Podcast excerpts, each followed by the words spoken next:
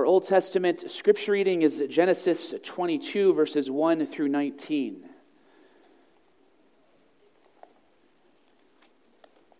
It's also the text for our sermon as we continue our series in the book of Genesis.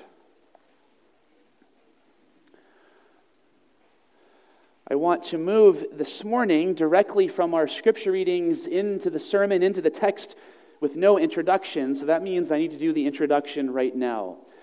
I need to explain this sermon a bit. It's going to be a bit different than usual. As is always the case in the stories in Scripture, uh, seems to be especially the case in this one, that the message of the text simply is the drama of the story. Now, I am actually opposed to an approach to preaching that always simply goes verse by verse through the text. I think that often fails to actually preach the text. I don't want to give a message on preaching right now, so I won't explain that. We usually do something different. We summarize what the message of the text is, and then we develop that message in terms of the text. This morning, I'm going to be moving through it simply verse by verse. There are some downsides to that. That means all of the payoff will be at the end. It means there won't be a clear three-point structure. Those of you who like to take notes will be frustrated. I'm simply going to be moving verse by verse through the story. If you need three points, it goes like this: beginning, middle, and end. Why do that this morning in particular? It's a little bit risky. I'm actually, if this, in fact, if this makes you nervous, let me assure you I'm even more nervous. Why go this way? Well, there's something in the details, the movement of the story, that simply is the point to what is happening, I am convinced, in a way that is more than usual. And I want us to be challenged to draw that out, to appreciate that together. All right, our scripture reading. Genesis twenty-two, verses one through nineteen. After these things, God tested Abraham and said to him, "Abraham," and he said, "Here I am."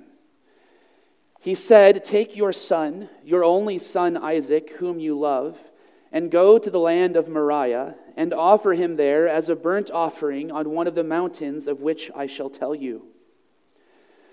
So Abraham rose early in the morning, saddled his donkey, and took two of his young men with him and his son Isaac. And he cut the wood for the burnt offering and arose and went to the place of which God had told him. On the third day, Abraham lifted up his eyes and saw the place from afar. Then Abraham said to his young men, "Stay here with the donkey. I and the boy will go over there and worship and come again to you." And Abraham took the wood of the burnt offering and laid it on Isaac his son. And he took in his hand the fire and the knife. So they went, both of them, together. And Isaac said to his father Abraham, "My father." And he said, "Here I am, my son." He said, "Behold, the fire and the wood, but where is the lamb for a burnt offering?" Abraham said, "God will provide for himself the lamb for a burnt offering, my son." So they went, both of them, together. When they came to the place of which God had told him, Abraham built the altar there and laid the wood in order and bound Isaac his son and laid him on the altar on top of the wood. Then Abraham reached out his hand and took the knife to slaughter his son. But the angel of the Lord called to him from heaven and said, "Abraham, Abraham." And he said, "Here I am." He said, "Do not lay your hand on the boy or do anything to him. For now I know that you fear God, seeing you have not withheld your son, your only son, from me." And Abraham lifted up his eyes and looked, and behold, behind him was a ram, caught in a thicket by his horns. And Abraham went and took the ram and offered it up as a burnt offering instead of his son. So Abraham called the name of that place, "The Lord Will Provide." As it is said to this day, "On the mounts of the Lord it shall be provided." And the angel of the Lord called to Abraham a second time from heaven and said, "By myself I have sworn, declares the Lord, Because you have done this and have not withheld your son, your only son, I will surely bless you, and I will surely multiply your offspring as the stars of heaven and as the sand that is on the seashore. And your offspring shall possess the gate of his enemies, and in your offspring shall all the nations of the earth be blessed, because you have obeyed my voice." So Abraham returned to his young men, and they arose and went together to Beersheba. And Abraham lived in Beersheba. This is the word of the Lord. Thanks be to God. Our New Testament reading is Romans eight, verses thirty-one through thirty-nine.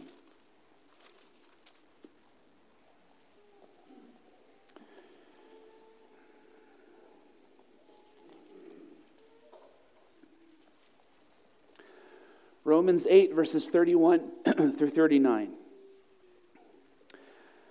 "What then shall we say to these things? If God is for us, who can be against us? He who did not spare his own son, but gave him up for us all, how will he not also with him graciously give us all things? Who shall bring any charge against God's elect? It is God who justifies. Who is to condemn? Christ Jesus is the one who died, more than that, who was raised, who is at the right hand of God, who indeed is interceding for us. Who shall separate us from the love of Christ? Shall tribulation or distress or persecution or famine or nakedness or danger or sword? As it is written, for your sake we are being killed all the day long. We are regarded as sheep to be slaughtered. No, in all these things we are more than conquerors through him who loved us. For I am sure that neither death, nor life, nor angels, nor rulers, nor things present, nor things to come, nor powers, nor height, nor depth, nor anything else in all creation will be able to separate us from the love of God in Christ Jesus our Lord." This is the word of the Lord. Thanks be to God. Let us pray.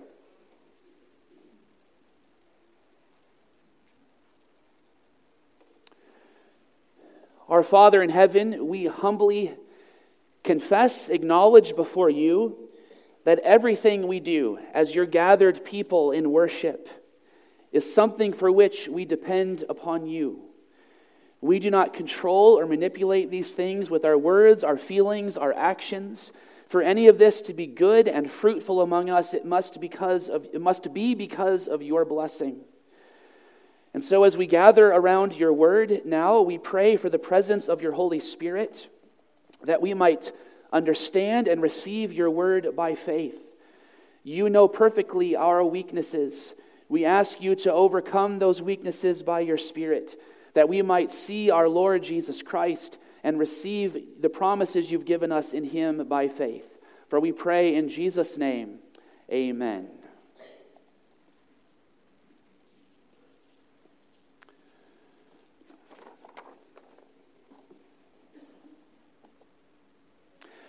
Congregation of the Lord Jesus Christ, our text from Genesis twenty-two begins with words that remind us that we need the context. Verse one begins, "After these things." Well, which things? One of them you'll remember from last week.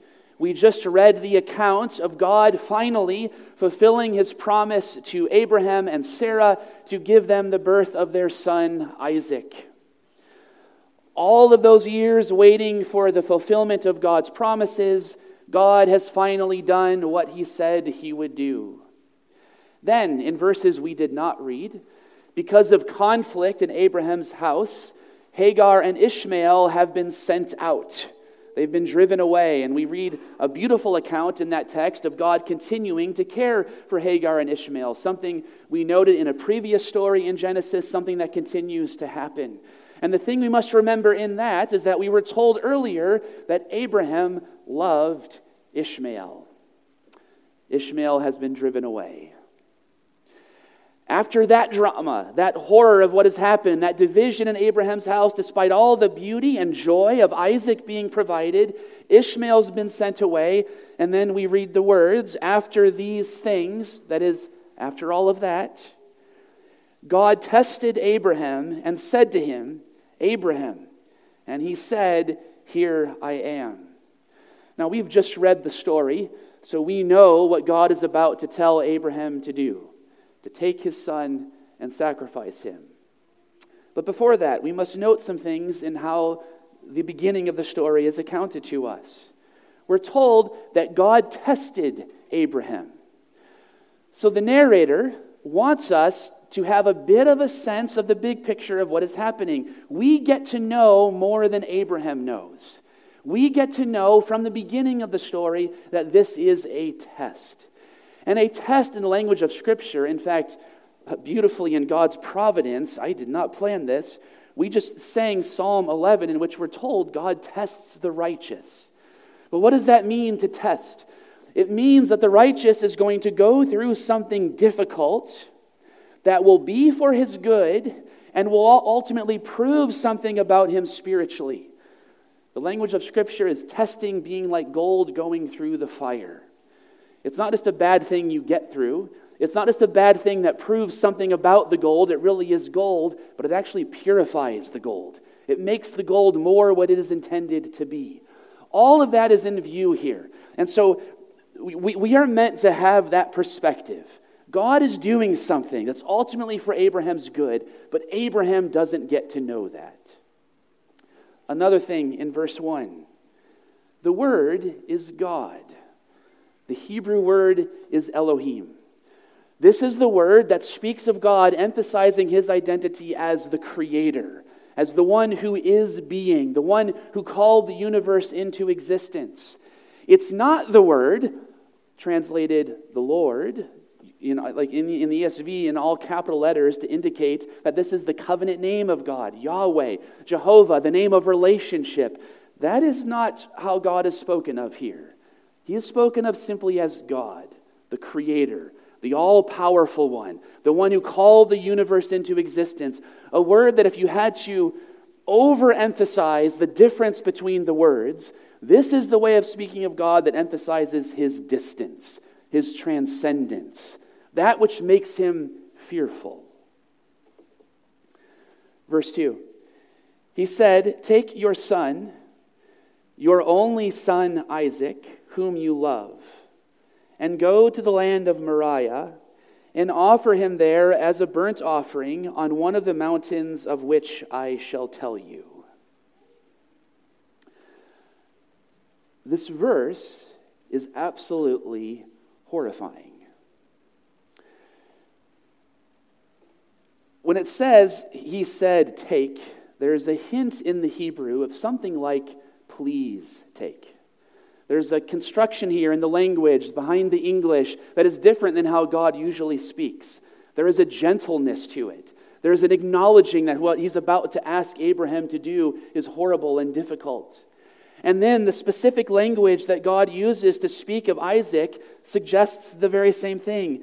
Take your son, your only son Isaac. So the language of relationship, only, the sense that all of Abraham's hopes are on this son, all of God's promises are focused on him. And then he says, whom you love, and go. God knows what this means for Abraham, and the language God uses emphasizes and draws out what this means. Your son, your only son, whom you love. Now, brothers and sisters, we know the rest of the story. We've read it. The language of testing in verse one means we're supposed to know the rest of the story. We're not supposed to pretend we don't know. But we do have to remember Abraham doesn't know. And at this moment, when Abraham is asked to sacrifice his son, the thing we need to remember is that for Abraham, it was possible that God really wanted him to do this. Human sacrifice sounds crazy to us. In the history of the world, it is not crazy. There are countless cultures, countless places, countless times in history where people have looked at the world, they've looked at the reality of creation, they've looked at the reality of the horrible things we do, the brokenness and messed upness of the world. They've looked at all of those things and concluded whatever has caused us to exist must demand human sacrifice. This has been a conclusion that religions and faiths and philosophies and cultures have come to time and again. Cultures we know that existed at the time of this story. That was not weird. So what is the great drama? What is the horror? What is the fear at this point in the story? It is this question. Is this who God is? Is this what the Creator demands? Is this what the one who called the universe into existence, who has begun to reveal himself to Abraham, is this what the Creator demands? Sacrifice your son. Because we know the rest of the story, which we're supposed to do, we can miss the drama, the intensity of that question. And I think we fail to take the question seriously, to realize this remains a live question. Who is the Creator? Verse three, Abraham obeys. So Abraham rose early in the morning, saddled his donkey, and took two of his young men with him and his son Isaac. And he cut the wood for the burnt offering, and arose and went to the place of which God had told him. Uh, by the way, it's important to have the right picture of Isaac here. Isaac is almost certainly a teenager at this point. The word used for his young men, something like lads, is also the word used for the boy, Isaac. Now, the translation boy is good. It's meant to evoke affection. The language of affection is key to what is being said. But the point is the same word is being said for both. So these young servants are the same age as Isaac. Isaac is almost certainly a teenager. There is a strangeness to the order of things that Abraham does. Listen to the order again. He rises early in the morning. He saddles his donkey, so gets all ready for the trip, takes his two, takes his two young men and his son Isaac, and then he cuts the wood. The scholar Gordon Wenham, whom I'm leaning on more than usual for this particular account, points out that this is meant to make us wonder about Abraham's state of mind. Normally you would have prepared the wood, gotten everything ready, and then you go and saddle your donkey, and then you leave on the journey. Why does he wait to cut the wood? Well, maybe he's just not in a good state of mind. It's possible the Creator is asking him to sacrifice his son. It's possible he's trying to hide what he's about to do from the household, that he's waiting to the last minute. He gets the whole journey ready. Perhaps he's even started to leave because he knows he doesn't want Sarah to know. He doesn't want others to know. Why? Well, we can speculate. Why might he not want them to know what he's about to go do? There is a hint that he is delaying the evidence of the action. He cuts the wood for the burnt offering, arose, and went to the place of which God had told him. Verse four, on the third day, Abraham lifted up his eyes and saw the place from afar. This language of lifted up his eyes and saw is, is a in, in, in the structure of how the stories are written in Scripture, meant to evoke a moment of drama, a moment of behold, it is there. You have arrived at the place. The place of, well, the place of what? That is the great question. Seemingly to this point, the place of horror. He sees the place from afar. Verse five. Then, and actually I want to pause at the word then. How long has it been now between God telling Abraham to do this and the point we are at? We were just told Three days. John Calvin points out, God could have told Abraham, hey, bring Isaac on a journey and go to the place I'm going to show you. Okay, we're going to go on the journey. God could have told Abraham it all as a pleasant-sounding thing, and then at the last minute, surprise him with sacrifice your son. God doesn't do that. God tells him at the beginning what he's going to have to do at the end of the journey, and then sets him out on a three-day journey on which, as Calvin points out, Abram has to think about all of this. He has to go through days knowing, anticipating what God has asked him to do. Do you see it? Do you sense how all these details of the drama are drawing out the agony, the misery, the horror of what Abraham is experiencing? We, of course, can imagine all the questions. They are obvious ones. Abraham, will he go through with this? Will he do what God has told him to do? All of the philosophizing over who is this God who demands this of me? All we can imagine all of that. And the order in which God does things draw out all of those, draws out all of those questions. Abraham said to his young men, verse five, "Stay here with the donkey. I and the boy, I and the boy will go over there and worship and come again to you." Now again, we have the word "the boy." English translation's wonderful, evoking affection. This is like likely a teenager.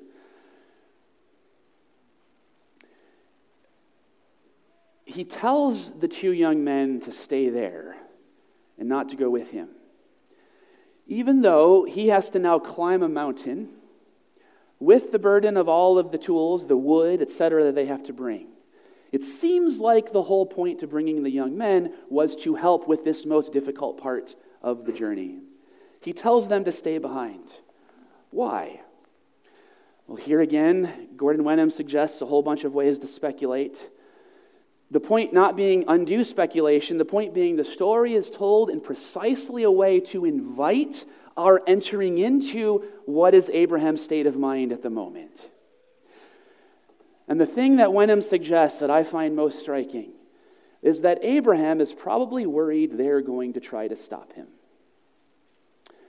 And then I wondered, the same word is used, young men, for these servants and for Isaac.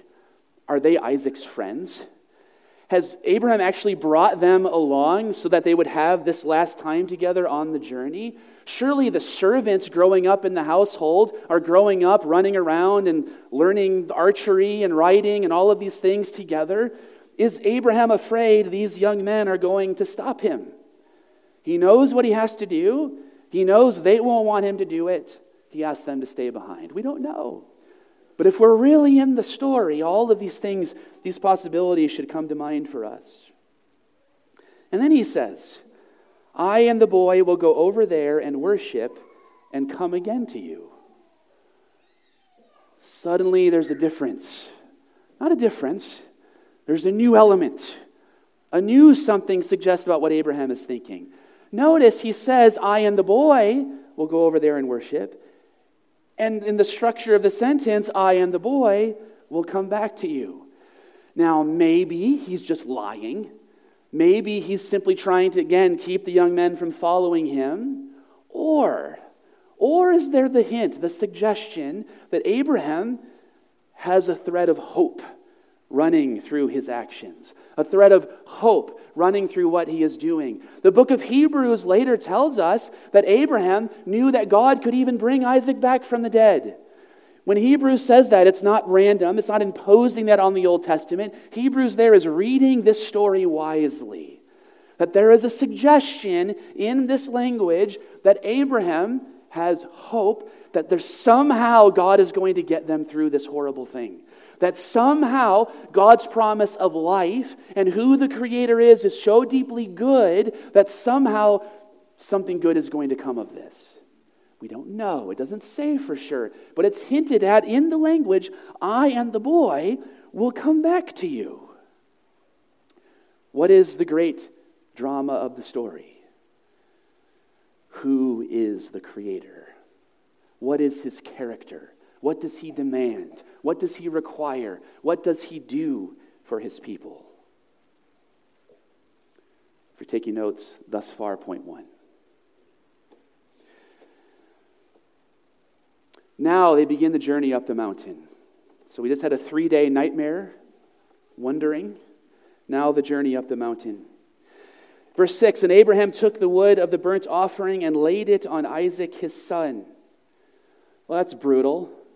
Not really. Abraham's an old man at this point. In fact, strangely, all of this suggests Isaac is doing all of this willingly. Isaac's not being dragged along. Isaac is helping with this. Does he know? Does Isaac know what's about to happen? Well, we don't know, but he seems to wonder. Abraham took the wood of the burnt offering and laid it on Isaac his son, and he took in his hand the fire and the knife. So they went, both of them, together. And we know Isaac is wondering because verse seven tells us, and Isaac said to his father Abraham, the words included in this conversation are so much more than necessary. It could just say, Abraham said, or excuse me, Isaac said to Abraham. It doesn't. What does it say? He said to his father, Abraham. He says, my father. And he said, here I am, my son. The relationship is amplified. It is emphasized. He said, behold the fire and the wood, but where is the lamb for a burnt offering? Abraham said, why does Isaac ask this? Well, he seems to be wise to what is going on. Remember, human sacrifice is not unheard of. The idea that the creator of the universe, given how horrible we are and all the horrible things we do, the idea the creator of the universe would demand this was not unthinkable. Perhaps Isaac is already contemplating the theology of it all. Is this who God is? Abraham said, God will provide for himself the lamb for a burnt offering, my son. Now, we're going to talk about this phrase in a moment. But remember the thread, the tension of the horrible thing Abraham's being asked to do, Abraham's willingness to obey, but also the thread of hope. He says to the two young men, Isaac and I will return to you. Here he expresses, behold the fire and the wood, excuse me, God will provide for himself the lamb for a burnt offering, my son. All sorts of discussions. What is Abraham saying here? Is he lying to Isaac because he needs Isaac to go along with this to carry the wood? This is, in some way, an expression of faith. Gordon Wenham beautifully says, of faith, a prophecy, a prayer. In his commentary, he uses that sequence multiple times. An expression of faith, a prophecy, a prayer. Because Abraham is in all of those roles. He speaks more than he knows, perhaps. He speaks other than what he fears, perhaps. All, all, we can imagine all of the conflicting ideas being in the same person, right? It's all there for Abraham. Then the actions. So they went, both of them, together. When they came to the place of which God had told him, Abraham built the altar there and laid the wood in order and bound Isaac his son and laid him on the altar on top of the wood. All of this requires Isaac's willingness. Abraham could have just snuck up behind Isaac and slit his throat. Abraham's an old man. If Isaac is going to resist at all, that's what Abraham had to do. He doesn't. Isaac is willingly bound.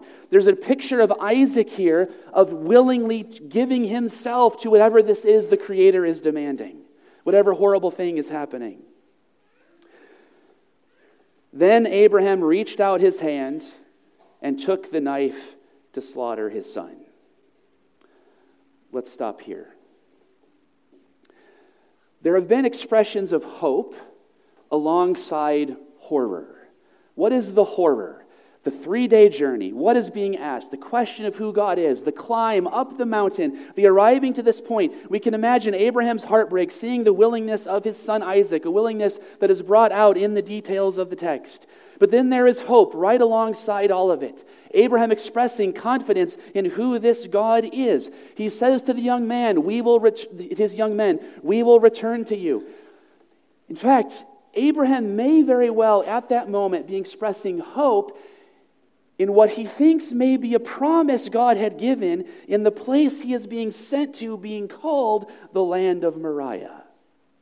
Which means provide, or reveal, see, the two words, the two ideas combined in the Hebrew word, provide, and to reveal and see. That God will be revealed, God will be seen, God will provide. It's right there embedded in the name of the place. Perhaps that is being heard by Abraham as a promise, a prophecy. And then he says to his son, God will provide for himself the lamb for a burnt offering. With that confidence in who God is, he allows himself to go all the way to the point of raising the knife. There is something here in the way the covenant goes. There is something here in the way of the experience of God's people and the way of God's providence. That God so often asks us to do things that we cannot make sense of, asks us to go through things that we cannot interpret, that we cannot see the end of, and we are called to go through them with, enabling us to do it all along, a confidence in who the Creator is and what His promises are and who He reveals Himself to be. John Calvin says these words, and I want to read this quote for you. The language is difficult. I'll read it slowly. It's older English, but I want to actually read this. We make much, as we should, that all these accounts, they point to Christ first of all, and then in Christ they describe the shape of the life of the covenant. That is deeply important. This all points to Christ. We're going to see that. It also describes the shape of the life of the covenant. Calvin says this, this example, meaning the example of Abraham, is, provi- is proposed for our imitation. Whenever the Lord gives a command, many things are perpetually occurring to weaken our purpose. Means fail. We are destitute of counsel, advice. All avenues seem closed. In such straits, in such a situation, the only remedy against despondency is to leave the event to God, in order that He may open a way for us when there is none. For as we act unjustly toward God when we hope for nothing from Him but what our senses can perceive, so we pay Him the highest honor when, in affairs of perplexity, we nevertheless entirely acquiesce to His providence. This is what Abraham is doing. In a moment of perplexity, acquiescing, giving himself over to God's providence, with the question from the beginning being, who is this Creator? Who is the one? What is His character who has called the universe into existence? And Abraham, trusting in whatever glimmers he's been given, has gone all the way to raising the knife.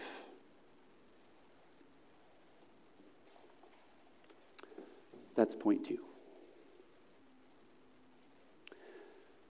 Verse eleven. But the angel of the Lord called to him from heaven and said, Abraham, Abraham. And he said, here I am. The voice stops him. We're going to read more. You know that. You've read it already. The voice stops him. Who is it who just spoke? It's the angel of the Lord. You got to look at the text. It's Lord in all caps. This is the covenant God.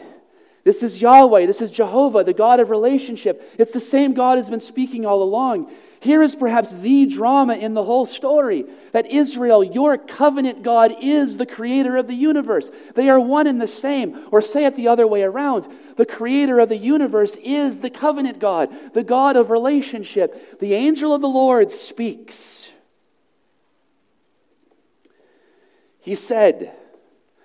Now remember, up to this point, the moments where we've noticed things being said more than it needs to be, said in a way that draws something out. The repetition of relationship terms, for example, for Abraham and Isaac. Same thing here. He said, do not lay your hand on the boy or do anything to him. The, the words overflow with emphasizing, don't even touch him. This is, don't do anything. Nothing's going to happen. For now I know that you fear God, seeing you have not withheld your son, your only son, from me. Abraham has survived the test. The test of faith, ultimately in the goodness of God. That is what was expressed in Abraham's words. And the Lord, the covenant God, who is at the very same time the Creator of heaven and earth and everything in them, says to Abraham, stop. Not, however, because sacrifice isn't necessary. It turns out that that instinct human beings have That the things we do, the messed upness of the world because of us, leads to something like death is not wrong. Verse thirteen, and Abraham lifted up his eyes and looked, and behold, behind him was a ram caught in a thicket by his horns. And Abraham went and took the ram and offered it up as a burnt offering instead of his son. And now, so beautifully, we have been told so many things in the way the story is written that invites us to wonder about and speculate about and get into Abraham's inner life, what he's experiencing. So many details where their only purpose is to invite us to be resonating with what Abraham is experiencing. And now we get nothing about what Abraham is experiencing. Now, what do we get? But we get Abraham speaking of God. Abraham announcing who God is. That the point to the text ultimately, through all of that drama of his experience, is a turning toward, a revealing of, an announcing, a proclaiming of the very character and heart of the creator of the universe. Verse fourteen, so Abraham called the name of that place, the Lord will provide. As it is said to this day, on the mount of the Lord it shall be provided. All of the questions, all of the drama, all of the intensity culminate in this moment. Who is the Creator? That here the very character of God is on display. That God is the one who provides. That whatever this is, whatever is true, it's only being revealed in glimmers at this point, but whatever is true about what our sin demands, whatever is true about what our destructiveness leads to, what our self-destruction would lead to, whatever is true about the horrible things we do to each other and all that it culminates in, the answer, the character of God in response to that is that He will provide, that it shall be provided, that the answer will be given by Him, and that the thing He does not require is the death of the firstborn son of His people. The character of God. Indeed, there is such beauty in that word, Moriah. That word, it shall be provided, it shall be revealed, be seen. That, that going up on a mountain in Scripture is always where you go to be near God. That was part of the terror of what God was calling Abraham to do. And yet on that mountain, where God is seen, where God is revealed, where you, there's most the danger, most the expectation that that is when Isaac gets struck dead because God is being revealed, that when God is revealed, God provides. That somehow there's a combination of the providing and the revealing being the same thing, the same moment being expected, that when God is present, it is to provide. And you see beautifully in that we have then, not just the character of God, but in a much more particular way, the shape of the Son, the shape of Christ to come. That the whole story of Scripture from Genesis to Revelation is that the God who provides, He provides by being revealed, by being made known. And when He is made known, when He is revealed, He provides. So that, bound up in that word, in the prophecy, the prayer, the hope, the faith that Abraham expresses, the Lord will provide, is the promise of our Lord Jesus Christ. That what Abraham thought God was asking him to do, God did simply to make a point that could not be made in any other way, that He would in fact do that thing. That the thing that Abraham thought he had to do, God would in fact do for him. And that He would do so by providing a sacrifice in His place. But that that sacrifice would not be a ram. It would not be a lamb. It would be God Himself in the person of the Son, the Lamb who takes away the sins of the world.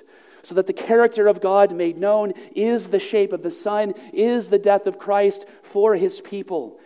And that all of that is bound up in those words, the Lord will provide. There's debates. What is the type of Christ in this text? And as I was working on this point of the sermon, I had this anxiety lurking in the back of the, my mind. I think there was someone we read in seminary who made a big deal out of Isaac's not the type of Christ, the ram is the type of Christ. And I think it's someone I don't want to disagree with. So I go back and I actually found the book, I read it, don't agree with him. It's both. Why do we have to pick? Isaac's willingness.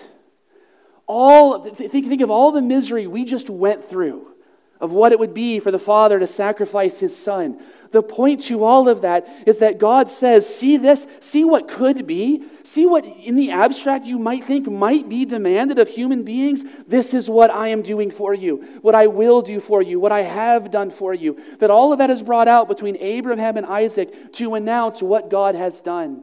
So that the Apostle Paul will say in Romans eight, in words directly echoing and evoking this passage, he who did not spare his own son. That word spare, echoing this text from Genesis twenty-two. He who did not spare his own son, but gave him up for us all, how will he not also with him graciously give us all things? Isaac shows us the shape of the son. So does the ram. Isaac also represents Israel, the covenant people, and it is the sacrifice of the ram in his place that spares his life. This too, pointing forward to, to the shape of our Lord Jesus Christ and what he would do for us. That which might have been demanded of us is instead provided, done, accomplished by the Creator for us. On the mount of the Lord, it shall be provided. We also see in this the shape of the Lord's mission.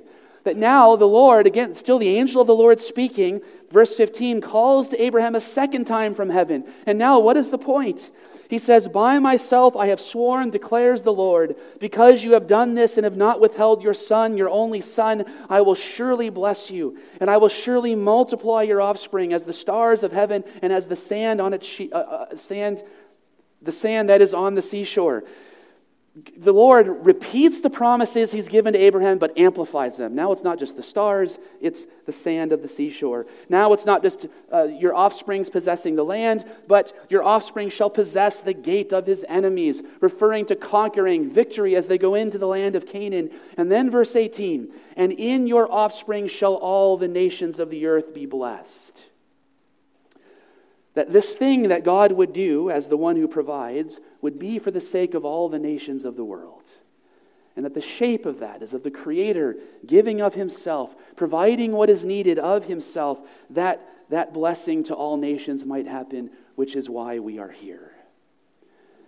And then finally, brothers and sisters, it is the shape of God's providence. Don't forget that quote from Calvin. That in that moment for Abraham, climbing up the mountain, caught between the terrible thing he is going through and the confidence he rightly has in the goodness of the character of God, was a moment at which he could not see how it was going to go. Was a moment at which he was going through something that he could not understand. And this announcement that the Lord will provide speaks to us in those circumstances as well. You see, the Apostle Paul is clear about this in Romans eight, that God's giving of his Son is not just an announcement of a particular doctrinal point about how sins are forgiven so that we can be in God's presence in the new creation one day. It absolutely is that. We've been emphasizing that.